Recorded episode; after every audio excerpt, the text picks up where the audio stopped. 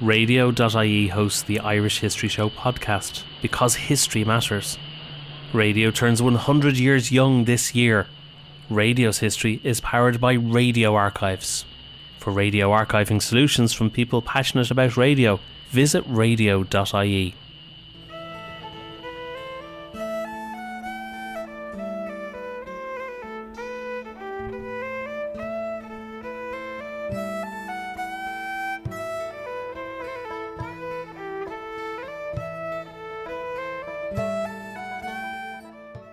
welcome to the Irish History Show. My name is Cathal Brennan, and please visit our friends at radio.ie for all your radio archiving solutions. Check out our website, irishhistoryshow.ie, for a full archive of all our previous episodes. As always, I'm joined by my co presenter, John Dorney from theirishstory.com. You can follow us on Twitter at Irish History Pod or on Facebook, facebook.com forward slash The Irish History Show. If you get a chance, please take a moment to rate and review the show on iTunes, Spotify, Stitcher, or wherever you get your podcasts. It really helps us. If you hear an episode you like, please share it on your social media. We really do appreciate it, and we're so grateful for all the support we get from you, the listeners. On this episode, we're going to be looking at a very interesting topic deserters from the Irish Army during World War II. We're very pleased to be joined by Cian Harte. Cian is a historian and serving officer in the Irish Defence Forces, and his new book, Heroes or Traitors Irish Deserters of World War II, is available now. Cian, you're very welcome to the show. Guys, thanks very much for hosting me. Great to be here. You're very welcome. Now, why did you decide to write a book about the deserters from the Irish Army during the emergency?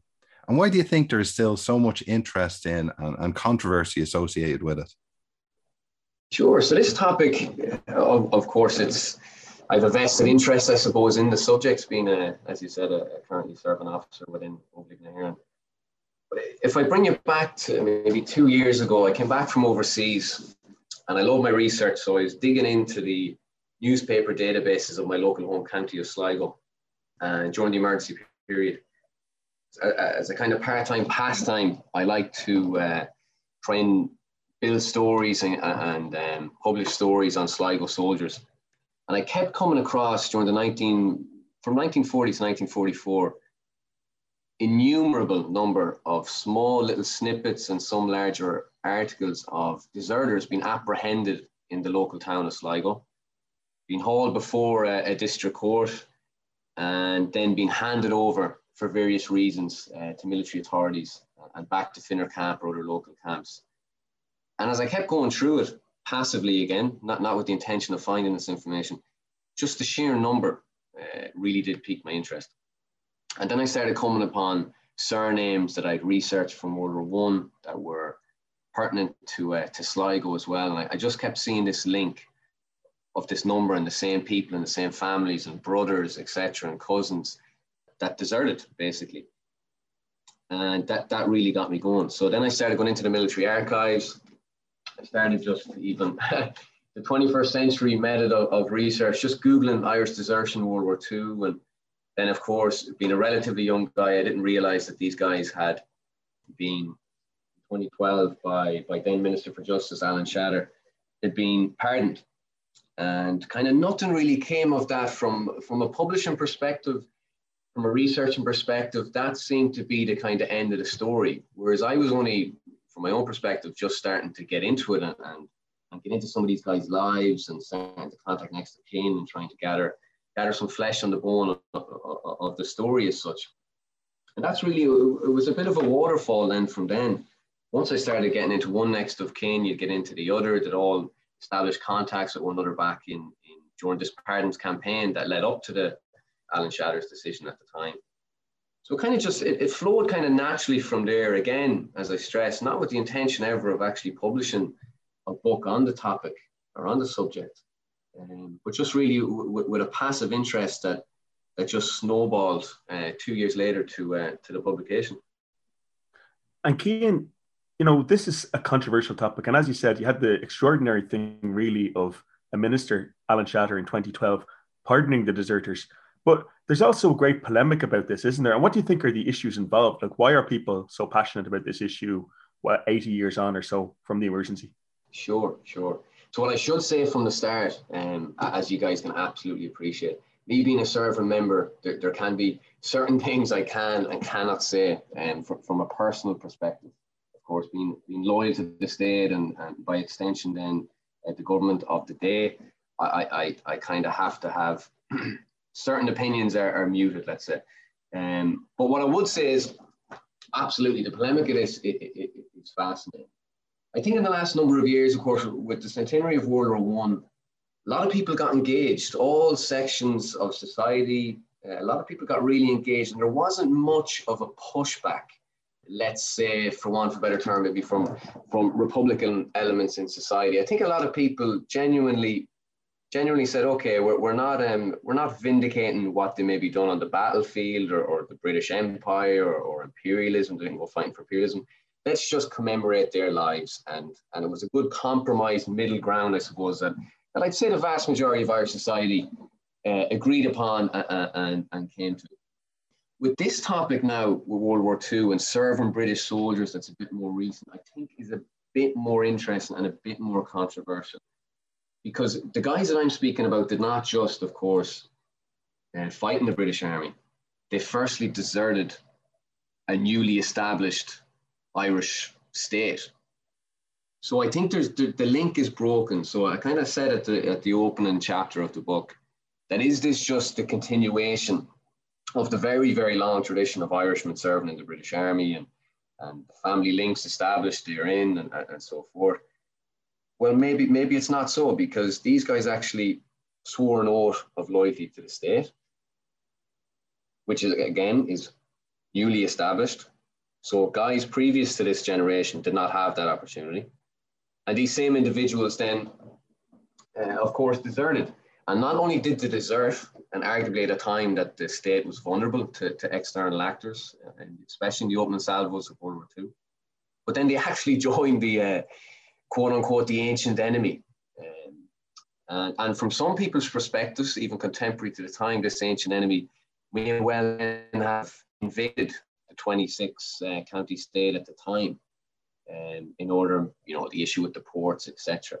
So it's a real interesting one. I think how we navigate, be it come the centenary celebrations or, or around the centenary commemorations of World War II, and even before that in the lead up, how we commemorate, if we do, not just from an Irish Defence Force perspective, but from a wider Irish societal perspective, these gentlemen will be will be very interesting and will be terrain that I don't think we we've upon to date.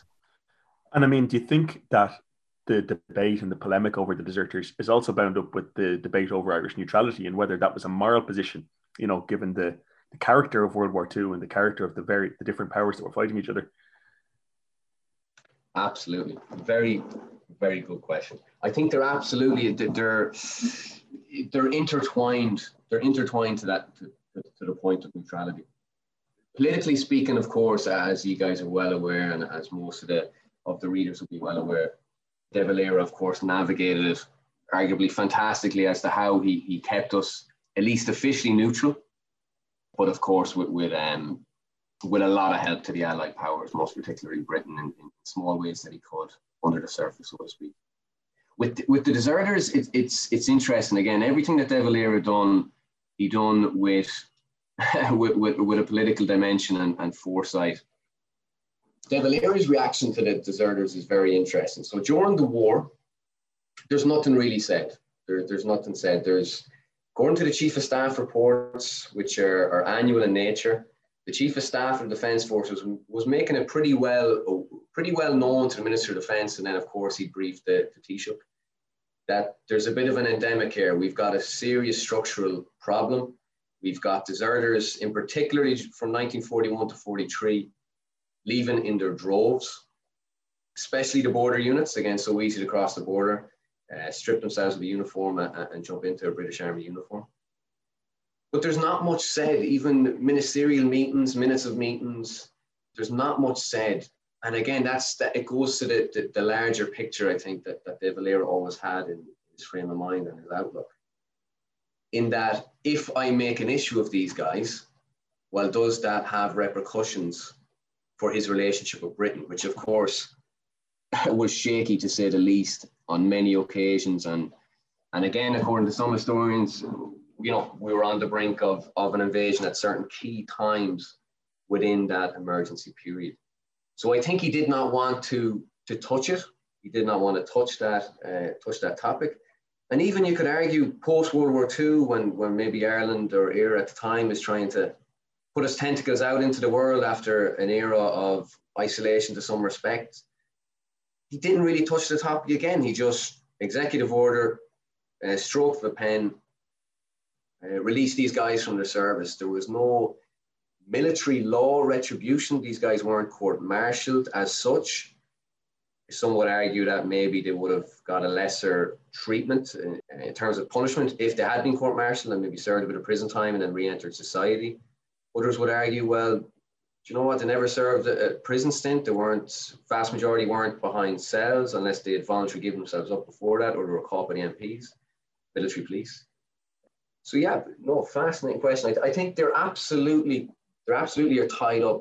It's a seemingly small aspect to the larger question that you asked there, but I think it's still intrinsic to the whole thing. Now, Cian, if we could go back to 1939, can you tell us what size the Irish Defence Forces were at that stage and how well armed were they? Like, what type of equipment did they have? Did they have like cavalry units or artillery? Basically, how well were they prepared for a possible invasion?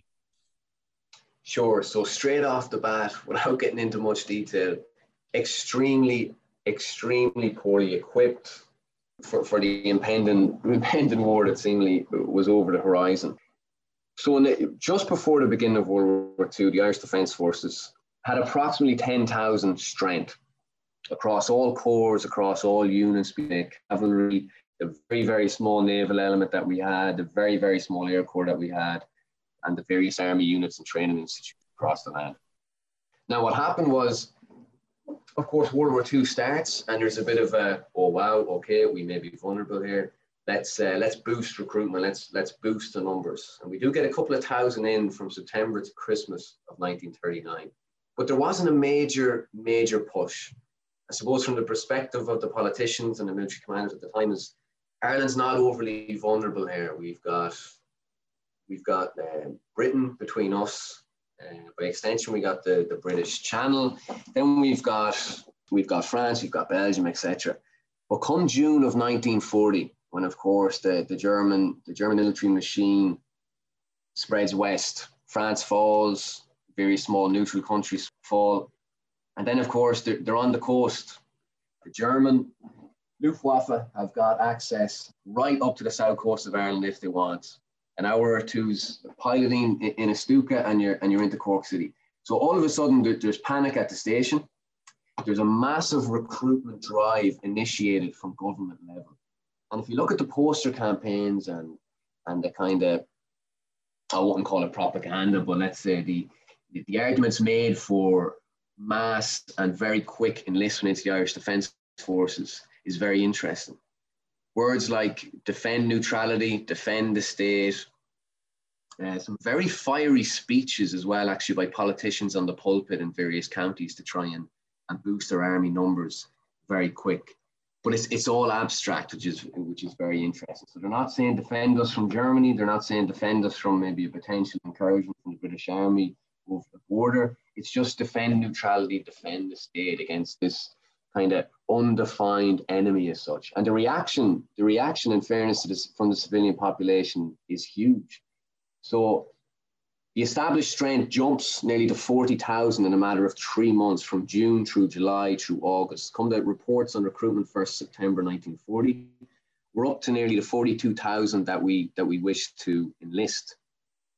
Now, of course, numbers are fantastic on a sheet, but once you start scraping, scraping the ink off that sheet of paper, there's not much happening. So in terms of equipment, we're completely outdated. We've got very, very minimal, if any, mobile infantry units. We've got a couple of old British bought post Civil War mechanized vehicles.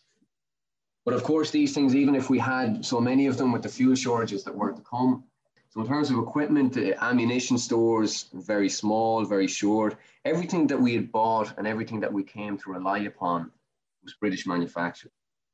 And of course, with the British Army in a far more dire situation than us in, in neutral Éire, they weren't willing then to actually uh, send across further armaments, equipment, ammunition, even training manuals, everything. Of course, they, they were under severe threat there by the summer of 1940 for their very existence.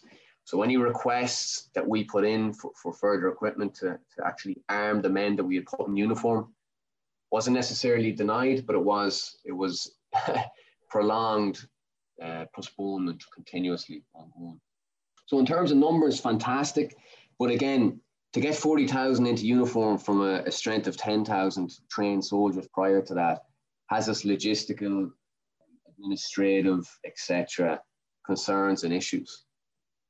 Well, Cian, that's what so, I was going to bring up with you next mm. because the idea, as you say, of this massive expansion of the army. What are the logistics of getting all those men fed, getting them uniforms, getting them places to sleep? You know, it, it must have been an absolute nightmare. An absolute nightmare it was.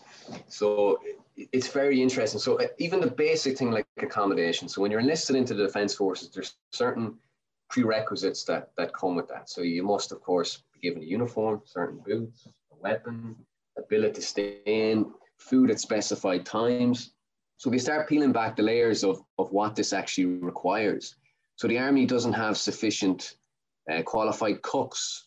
It doesn't have enough barracks. It starts wrecking old country homes of, of civilians. It starts building these um, wooden huts in green fields adjacent to barracks that are, that are in the countryside. And if not, old military camps, old ranges are reoccupied.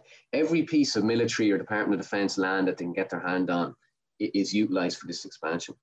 So logistically, an absolute nightmare. You hear about stories of guys that are told to report to such and such a place, but the army can't transport them to such and such a place. So they're, they're, the, the inference from that is you just need to get there. And uh, guys coming late, getting charged for not reporting on time, and just funny little stories like that. But really, uh, on a grand scale, we just weren't in a position to do such a thing. There were there were units created out of nothing, um, as in they didn't exist before.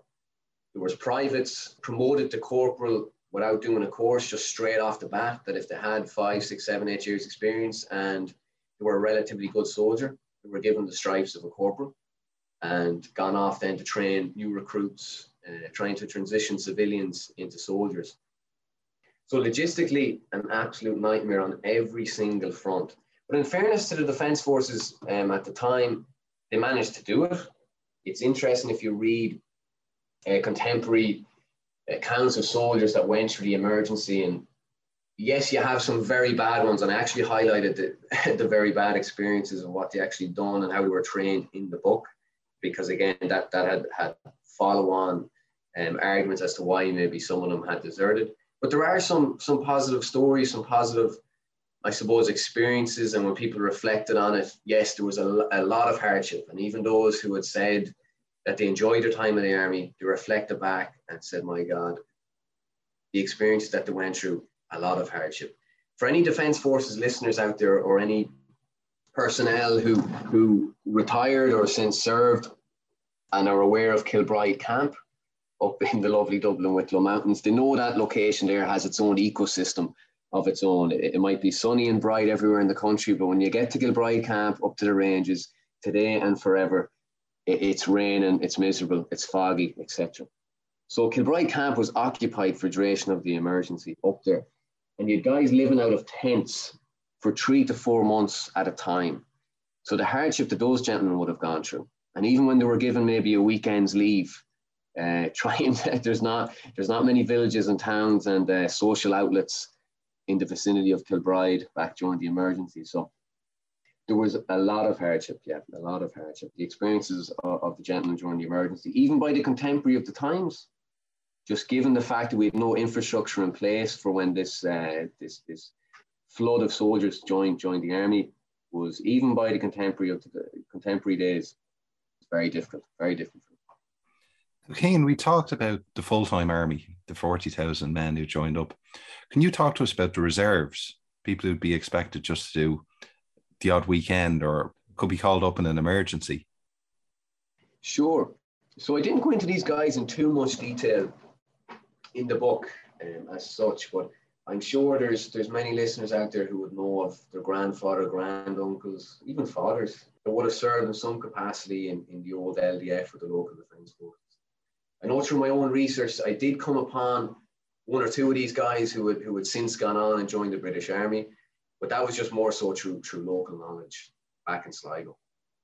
But these guys, they weren't necessarily overutilized um, in the sense that if an emergency was to occur, and that emergency being an invasion either by sea or over the, the land border with the British Army, these guys were expected to call up with the, the most minimal of training and the most minimal of armaments. They had weaponry that was dated back to the War of Independence and Civil War period. Fairness, those that could not, or maybe were, were not willing to, to join the permanent defence forces, either as a durationist, durationist, that is, during the, the period of the emergency, or as a full time regular soldier who would still be under arms post uh, post emergency period.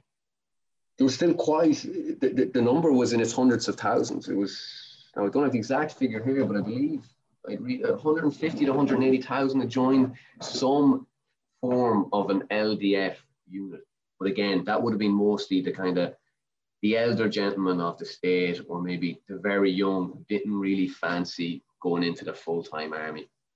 But these guys were nevertheless they were expected to uh, to pony up if an emergency did occur. So they were there. They were utilized on training on. Um, there was uh, something that was called the Blackwater Campaign in the summer of 1942. I could be mistaken. It could be 1943. And they were using it as an enemy down in Munster. Uh, and uh, the PDF or the Permanent Defence Forces aspect of the full-time soldiers were attacking them in a massive campaign that lasted over two weeks, taking Cork City as the culminating point of that exercise. So they were utilised, but I wouldn't say in, in, in a major capacity because again, the emergency didn't actually occur in the end. Now, Cian, we're going to get on now to the question of deserters. Just before we do, I want to ask a quick question about the Army's anticipated role and what they actually did. So, what was the expanded Defence Forces expected to do in terms of repelling invasion and so on? And what did they end up doing during the emergency? I think you've you've hit a, a key question here, and it's actually it will be central to one of the main arguments in my book as to why I would say soldiers ended up deserting. So if I, if I bring you back to say the summer of 1940 and, and without rehashing it, just restate that these guys joined in anticipation of an impending conflict. They thought the new Irish state was under threat, again, an undefined enemy, but nevertheless under threat. And they joined, I would argue, for that reason to defend neutral Ireland. However, of course, come Operation Barbarossa and the German army heading eastwards, the threat to Britain and by extension then using Éire maybe as a staging post or even after Britain is conquered, um, just extending German influence into Ireland, that dissipates. The chances of that decline dramatically. So what's the knock-on effect there is when the Irish state is under pressure, other departments are under pressure for manpower, fuel shortages, of course, across the country. So we need to harvest more peat. We need to get uh, people out to the bogs. Well, here's the state that has almost 40,000 people under arms training for something that now seems relatively, maybe at least for the moment, it's not going to happen in, in, in the short term future, say from, especially from early 1942 onwards. So the anticipation is for these gentlemen to defend the state. The reality is they were sent out in the bogs to harvest peat in what was described by many as terrible conditions. There was no huts, um, and anyone, I was on the bog myself when I was young, uh, but at least you could get home to maybe a warm shower and uh, a warm house at the end of, of, of the evening. For these gentlemen, they were out there maybe for days and weeks on end in very, very poor conditions. So the bogs was the big one. They're also out cutting trees. There was an outbreak of a disease among the cattle of Ireland. They were put out there, and I think I have it in the book nearly 100,000 cattle slaughtered as a result. Um, so everything that was anticipated, i.e., doing nice weapon courses and, and doing what a soldier anticipates to do upon enlisting into his, his nation states armed forces unfortunately never materialized. Now for some it did. There was there was some units that were that were let's say those stationed a bit more closer to the border or down along the south coast that would be that bit more proactive in terms of military training and activity, weapons courses, etc. But but on the whole, on the whole, they were tasked in non-military assigned duties. And if, if this had the knock-on effect on to morale. And once you lose morale, you lose your soldier. So you lose morale, you lose the soldier. And unfortunately, I think that was one of the major factors as to why some of these gentlemen opted to desert. So that brings us neatly on, Cian, to our next question. I guess the key question is roughly how many soldiers deserted the Irish Army during the emergency, and were these exceptionally high numbers compared to other armies? Sure. So in total, this there was no definable figure. There was no exact figure uh, when I first started researching this. There, there were, of course, estimates. Um, and actually, a lot of the more prominent Irish historians, from Richardson to, uh, to, to Doherty, had, had briefly touched on this in a paragraph or two in their various publications. And the estimate varied from five and a half to seven, maybe a bit over 7,000 deserters. Even if you took that lower estimate initially before I tried to get a more exact figure, you're talking out of an army of an established strength. It never got to 42,000. So you're talking anywhere between 40 to 41,000 throughout the emergency. Four and a half thousand and 40,000 is 10% of the armed forces. So that's a pretty damning statistic as to it was endemic. Desertion was endemic. Now that's only the lower the lower end of the figure. And my research has has kind of extended that beyond the seven and a half thousand figure. So the main the main port of call as such in order to ascertain these figures were two sources. So one was the famous, infamous blacklist, some would call it post-emergency period that the Irish government passed. And that has almost 5,000 names on it of deserters that were, through the emergency uh, legislation, just simply simply discharged from the defence forces. So again, because of the sheer scale and number of the deserters, the defence forces were not in a position to go through the process, which can be a, a, a pretty prolonged process of court martialing every single one of these gentlemen. It, it would just be well beyond our capacity at the time. So with the army unable to actually process a, a punishment for the deserters, Irish government stepped in and just created this blacklist of 5,000 people and said, okay, these gentlemen will not be uh, eligible for state government uh, jobs for seven years. Any pension accruements that they had built up during their time in, in rank and service was culled, it no longer existed, and a few other penalties as well from that. So that, that was the main, the main uh, document that, that I would have called upon. However, once you get into the, the military police documentation, uh, once you get into especially the annual chief of staff reports to the minister, the figures just, just start increasing. So those on the blacklist, just to re-emphasize, were only those that did not either voluntarily come back and stay to the defence force. I'm a deserter. Uh, I want to rejoin. Okay, and then he was punished in whatever way, shape, or form he was. So those who voluntarily gave themselves up were not on the blacklist. Additionally, those who were caught by the military police in their various um, their various means and ways that, that they did so, uh, and then obviously punished, those are not included in that figure at the end because again, the whole idea of double jeopardy comes in. These guys were actually caught by the military police, they were processed via court martial, whatever punishment they received, and the, may, the majority did serve uh, a, stint in military detainment of some of some degree or form. So these numbers, once, once you start going through the annual chief staff reports from the emergency period, and you include the blacklist numbers, those on the blacklist, I, am getting in excess of seven and a half thousand. But again, I, I didn't want to uh, put ink on paper and say, yes, there are seven, five, eight, seven, or whatever it is. I just said seven and a half thousand plus with, a, with an upper estimate of close to 8,000.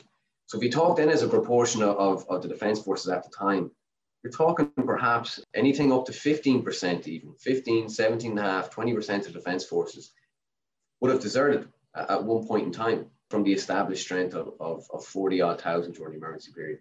And by any comparison, and there is no comparison really across Europe, I know you posed that question. There is no comparison. Ours is by far the worst. And especially if you compare us with the other neutral countries, the likes of, let's say, Spain or something. Nothing, nothing like this exists. And again, if, if you were to, to follow on and say maybe why is this? The historic link, I think, between Britain and Ireland and, and the easy access by which guys within the defence forces, soldiers within the defence forces could desert, i.e., just across the border, hop on a ferry across uh, to Britain, failing getting across the border, give a wrong alias, give the right alias, depending on the recruitment uh, centre and depending on the personality there. They wouldn't care if you're a deserter. They may not even know you're a deserter. Probably wouldn't know you're a deserter. So it was it, it was that ease of access, uh, especially again for the border units. You can just imagine if you put it into context or build a little picture. A guy joins up to defend neutral Éire and instead of being given weapons courses and, and learning uh, military rigor and, and discipline, he's put to the bog, which he'd probably have a bog at home to, to help his parents harvest the peat there.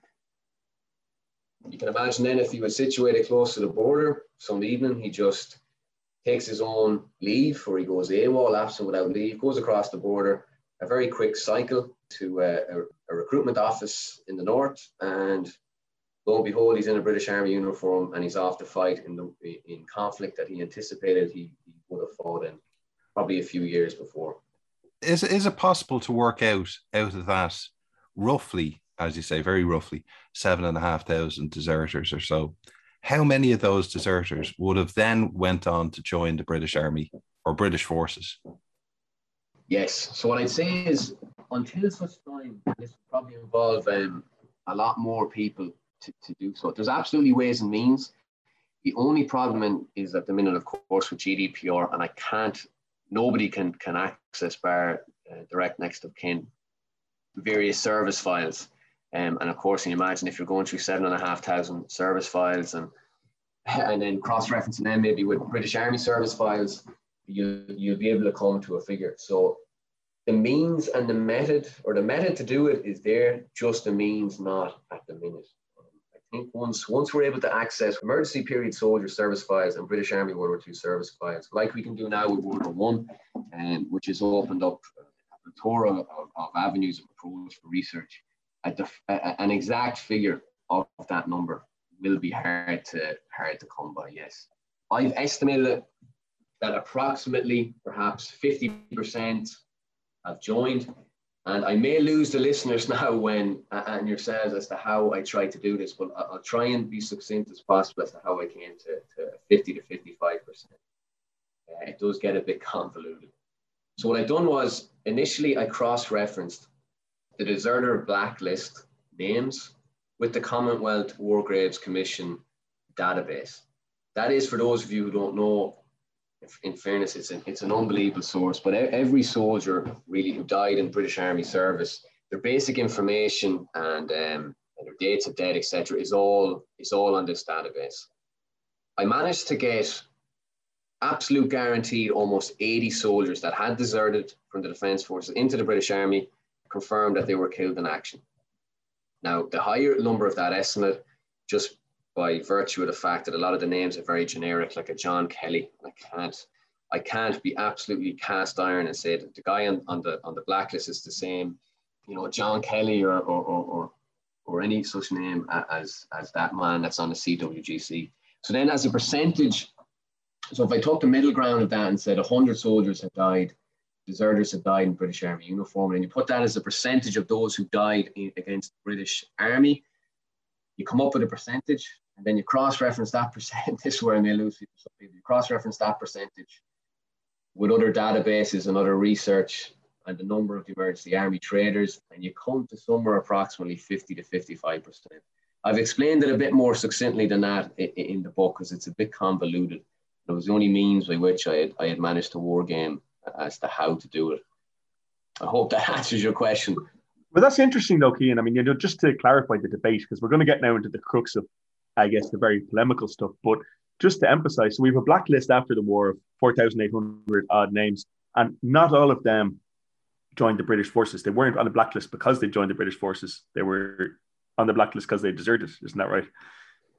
Correct. So this is, as you say, the polemic of this is very important. So if you read certain books that touch on this ever so slightly, it's easy to do so because if you have a narrative or a perspective that De Valera was out to to punish these individuals, and the Irish government was, was there to punish these individuals for specifically not just deserting, but for joining the British Army during the emergency, well then you, you'll you'll naturally fall into, I suppose, conclusion that those on the blacklist were those who joined the British Army.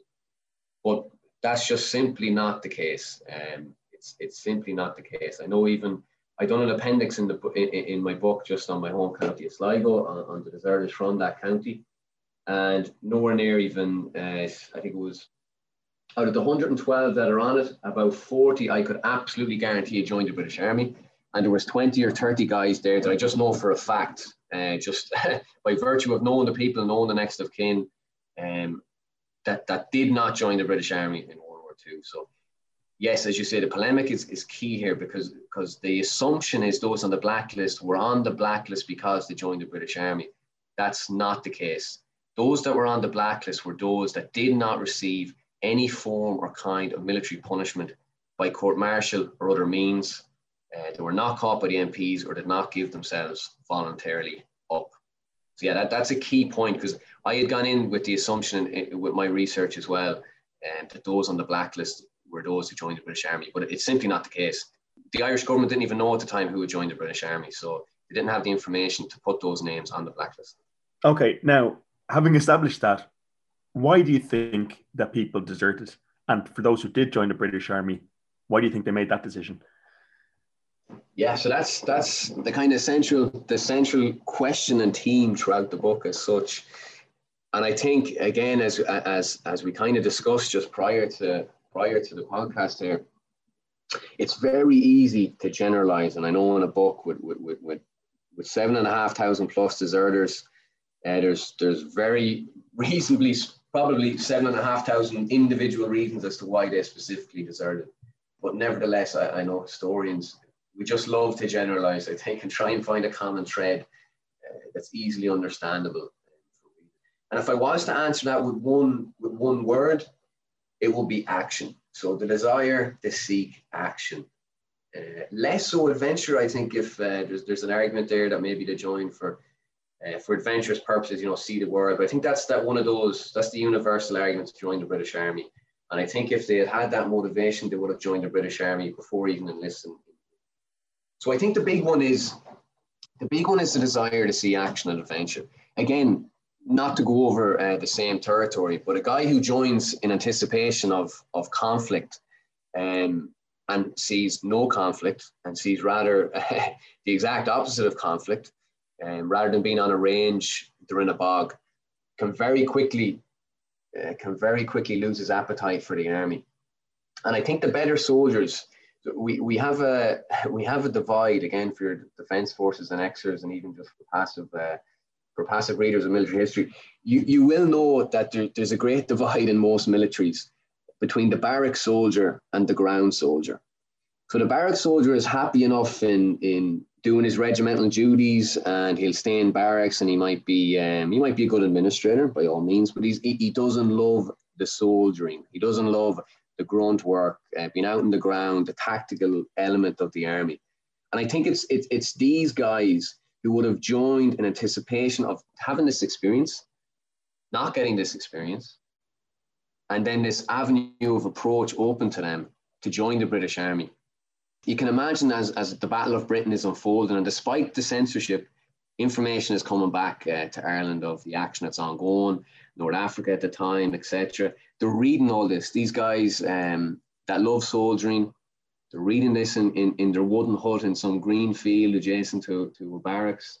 And they're thinking, geez, I could I could do this.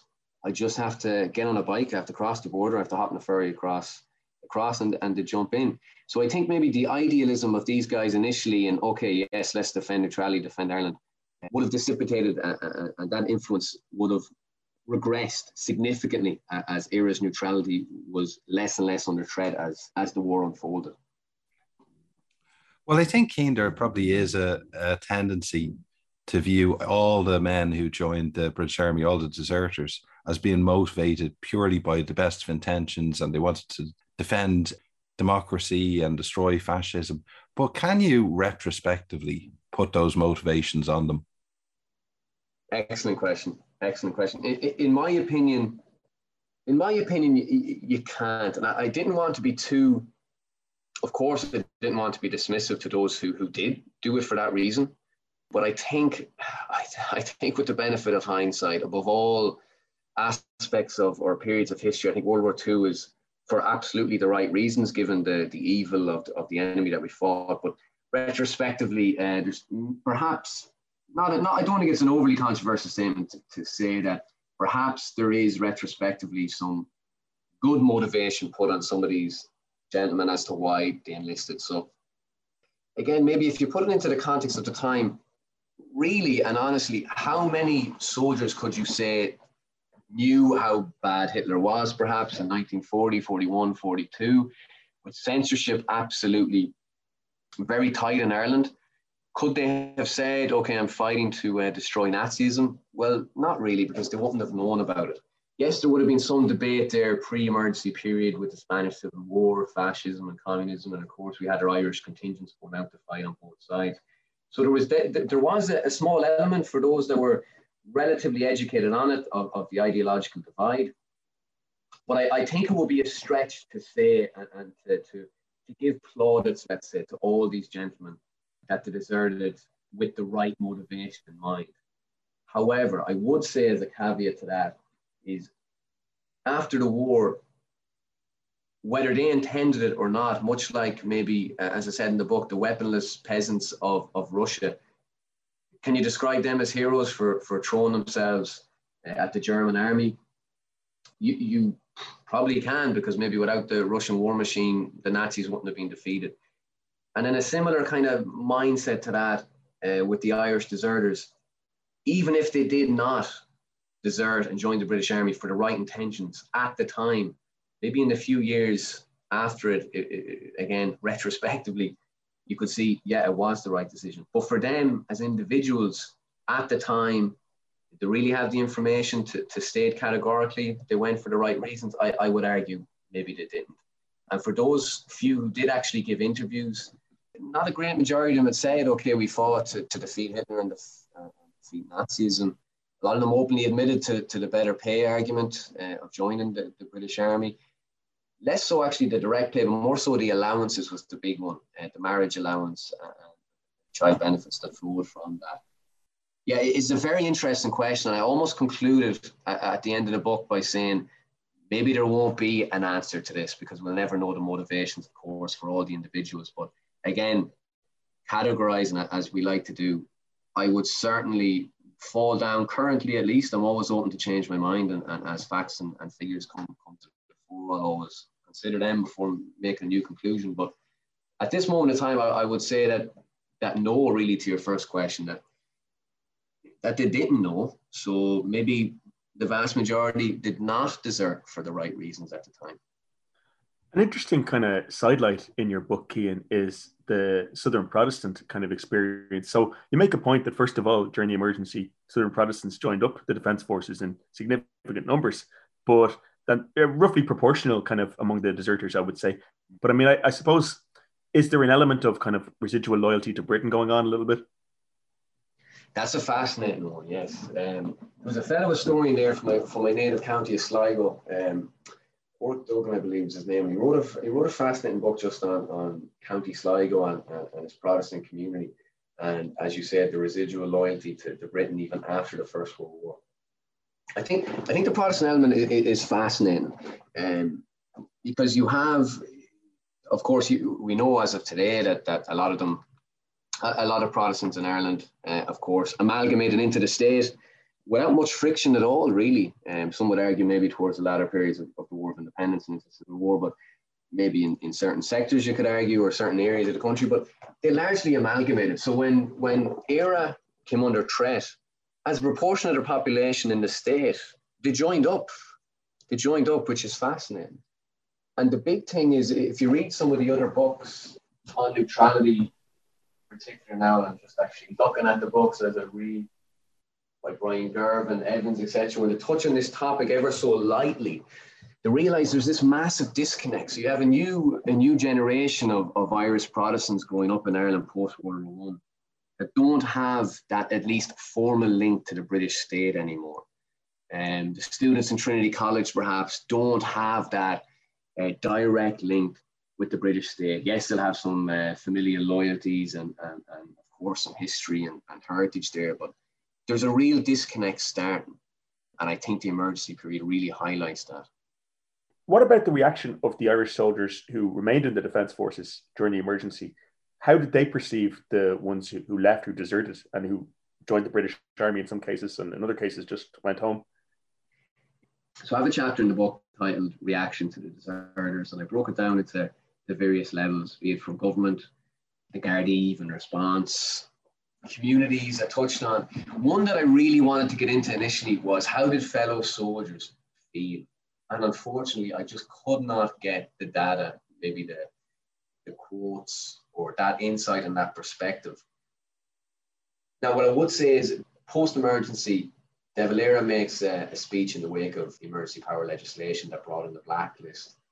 He praises the soldiers who, who quote unquote stayed at home uh, and done their duty, you know, almost as, as a as a bit of a sideswipe uh, to those who had obviously not done so and had moved on.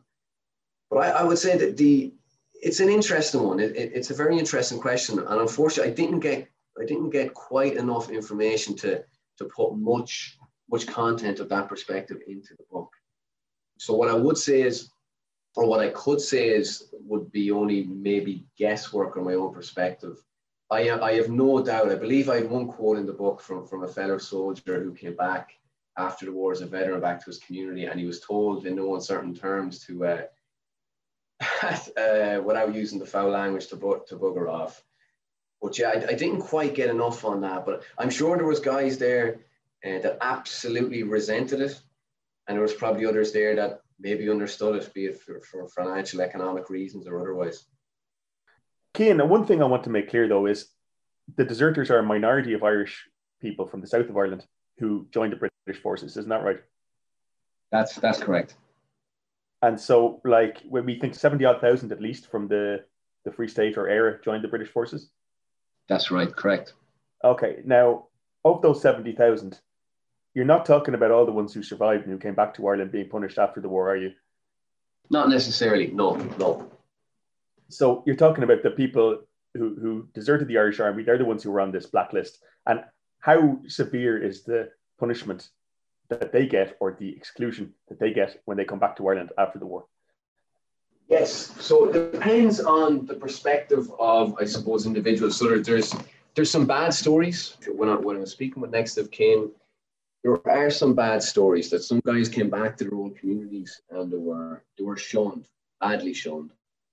Some, of course, that didn't maybe have a family business or a friend network to get back into employment, could not do so with any government state job. Uh, so straight away, their employment opportunities were, were curtailed and limited to a great degree. Uh, they had lost any pension benefits that they had built up, because uh, some of those guys, of course, had served in, in the army previous to the emergency era.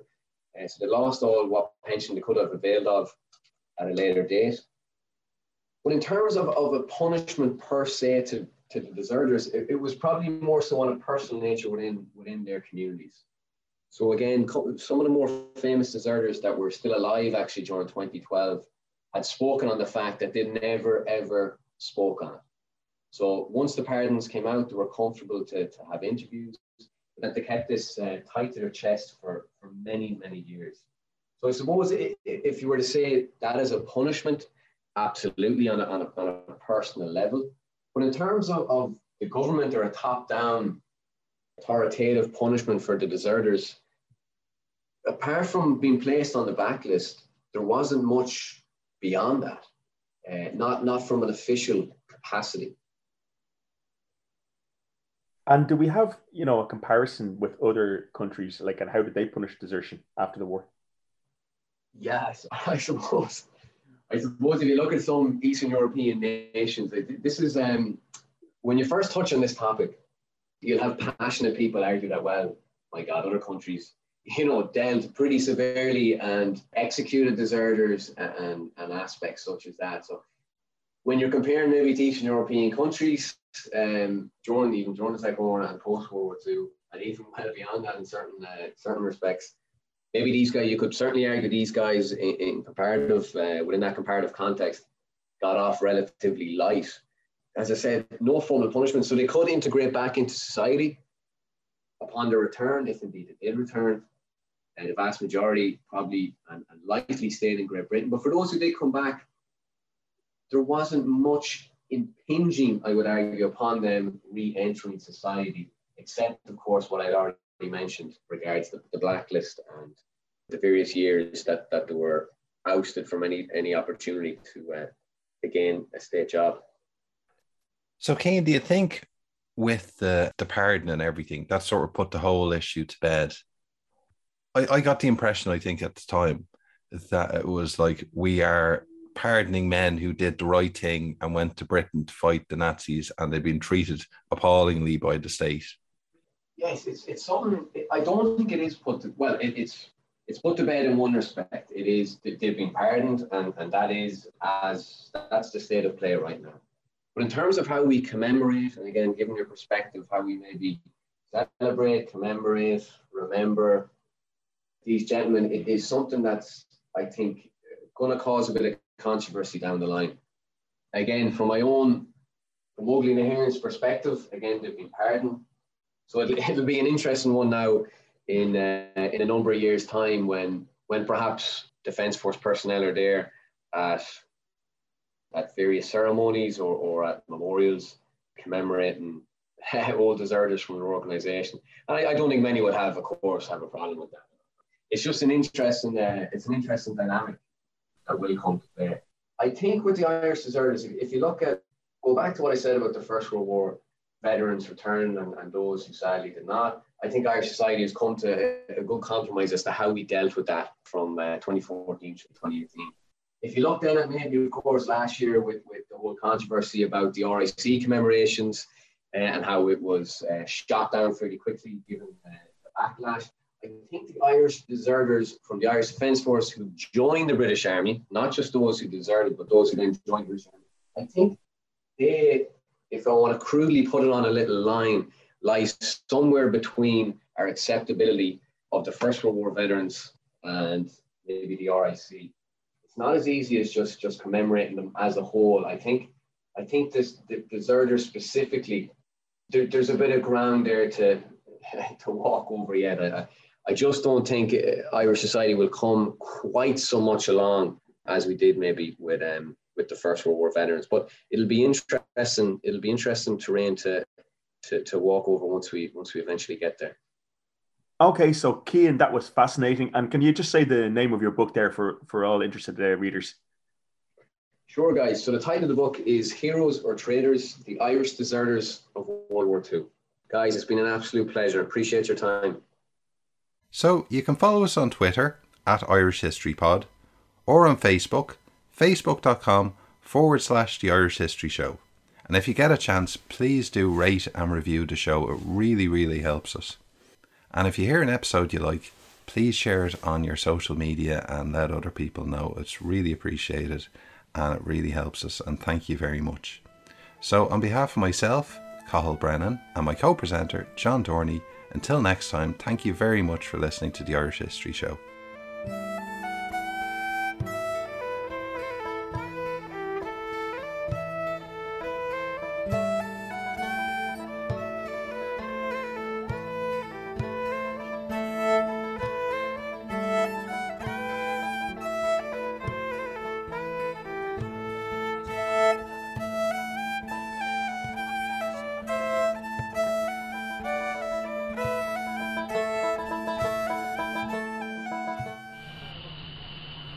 Radio.ie hosts the Irish History Show podcast because history matters.